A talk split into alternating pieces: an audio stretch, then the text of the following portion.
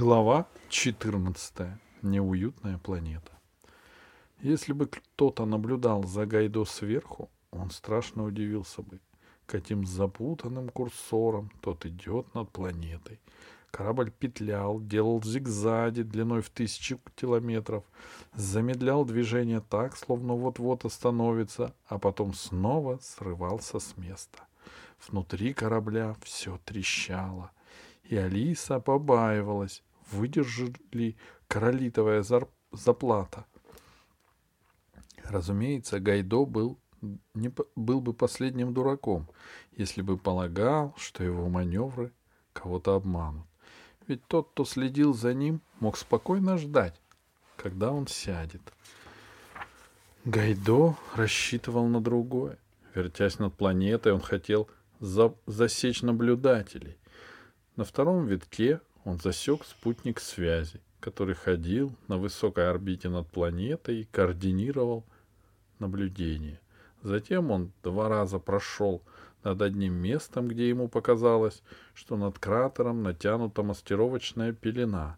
На всякий случай он отметил этот кратер в памяти. Неожиданно Гайдо снизился. Он сделал это в тот момент, когда спутник связи находился на другой стороне планеты. Гайдо буквально прополз по ущелью, прижимаясь к дну и порой задевая за скалы, отчего внутри корабля раздавался отвратительный скрежет. Алиса стиснула зубы, чтобы не вскрикнуть от страха. Затем корабль замер. «Все?» — шепотом спросил Пашка. «Нет, не все», — ответил Гайдо. «Если они нас не потеряли, пускай думают, что я лежу здесь. И сколько ждать? Пока их спутник снова не уйдет за горизонт, сказал Гайдо. Потянулись томительные минуты ожидания. Вдруг корабль снова рванулся и полетел дальше. На экране внешнего обзора мелькали страшные зубцы железных скал. Как ножи они тянулись к Гайдо. Он с трудом ускользал от них. Затем замер, резко метнулся вправо, отчего посудный шкаф распахнулся, и чашки покатились по полу. Послышался глухой удар. Экраны потемнели. — Все, — сказал Гайдо, — приехали. Пока мы в безопасности. Они, конечно, знают, в каком районе мы затаились, но им потребуется некоторое время, чтобы нас отыскать. — Неаккуратно ты спустился, — проворчал Пашка всю посуду побил. Неаккуратно. Гайдо был обижен. Гайдо, не слушай его, быстро сказала Алиса. Ты все сделал великолепно. Ни один другой корабль в мире не смог бы так спрятаться. Она отстегнулась от кресла. — А какой здесь воздух? — спросил Аркаша. — Скафандры надевать? — Не надо, — сказал Гайдо после некоторой паузы. Видно, рассуждал, обижаться на Пашку или нет. Воздух здесь пригоден для дыхания. «Можно выйти?» — спросил Пашка. «Я хочу начать разведку». «Подожди», — ответил Гайдо. «Ждем час. Если я не увижу и не почувствую ничего подозрительного, тогда выходим».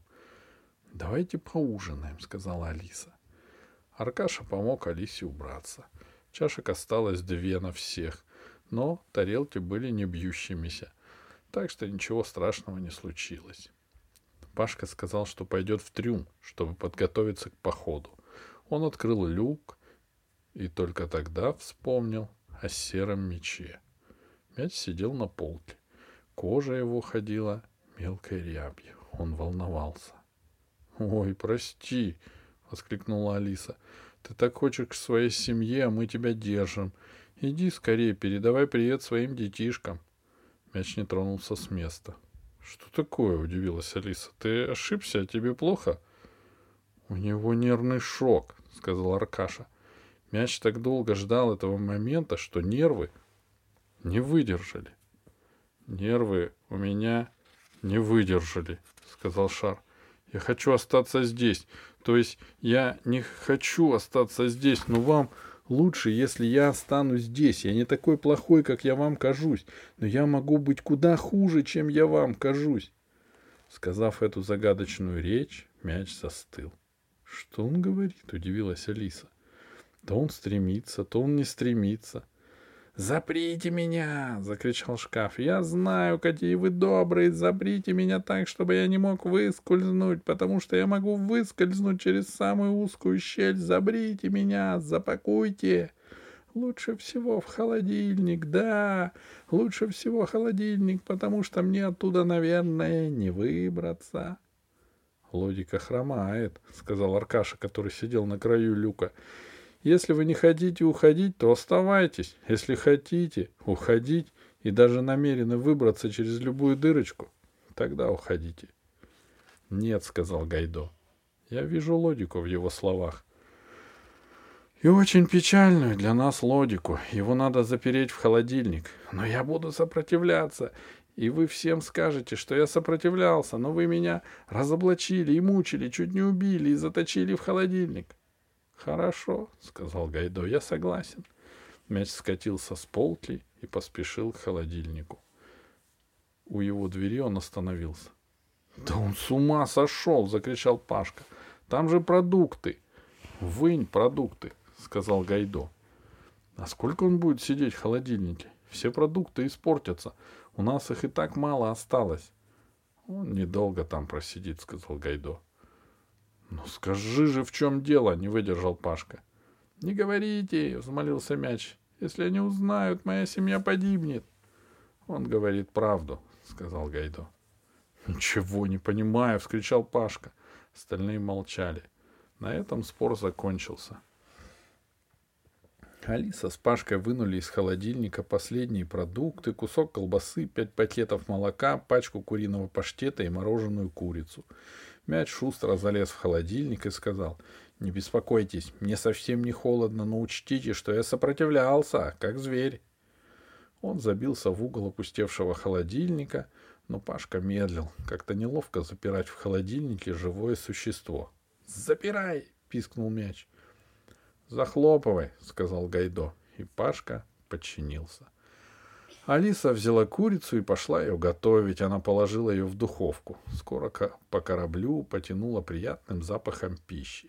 И Пашка прибежал в камбус, чтобы приглядеть за духовкой. Ведь это последняя курица. А вдруг подгорит?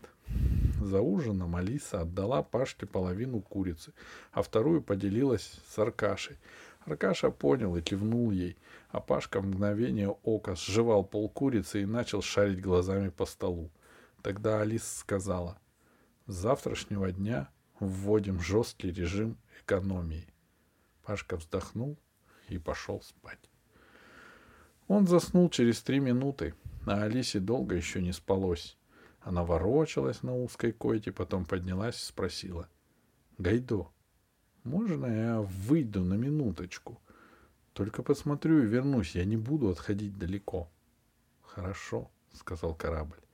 Алиса натянула куртку и открыла люк. За ней вышел Аркаша. Ему тоже не спалось. Ветер был холодным, ветреным и сырым. Под громадным каменным козырьком было темно, и Алиса сделала несколько шагов к прыгающему по камням ручью. Открылось небо, все в полосах от быстро текущих облаков. Небо было фиолетовым, на нем горели редкие оранжевые звезды.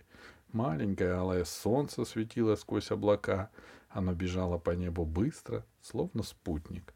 Второе солнце, чуть побольше и пожелтее, поднималось из-за скал. А в другой стороне неровно вспыхивало зарево. Видно, извергался вулкан. Земля чуть дернулась под ногами и потом долго, мелко вздрагивала, будто успокаивалась после спазма. Это, было не... Это был неуютный и даже страшный мир. Черные тени черных скал двигались как живые, и два быстрых солнца как бы дергали их, тянули в разные стороны. «Куда нам завтра идти?» — спросила Алиса. Ей стало страшно. Черной глубины ниши послышался тихий голос Гайдо. Надо будет подниматься на скалы, которые перед тобой, Алиса. Жаль, что я не могу пойти с вами. Начался дождик, и небо заволокло сизыми тучами. Стоять больше не хотелось, и Алиса пошла обратно. Аркаша за все время не сказал ни слова, и Алиса не знала, о чем он думает. Аркадий пропустил Алису вперед, потом закрыл люк. Спокойной ночи, Алиса. Спокойной ночи, Аркаша. Спокойной ночи, сказал корабль.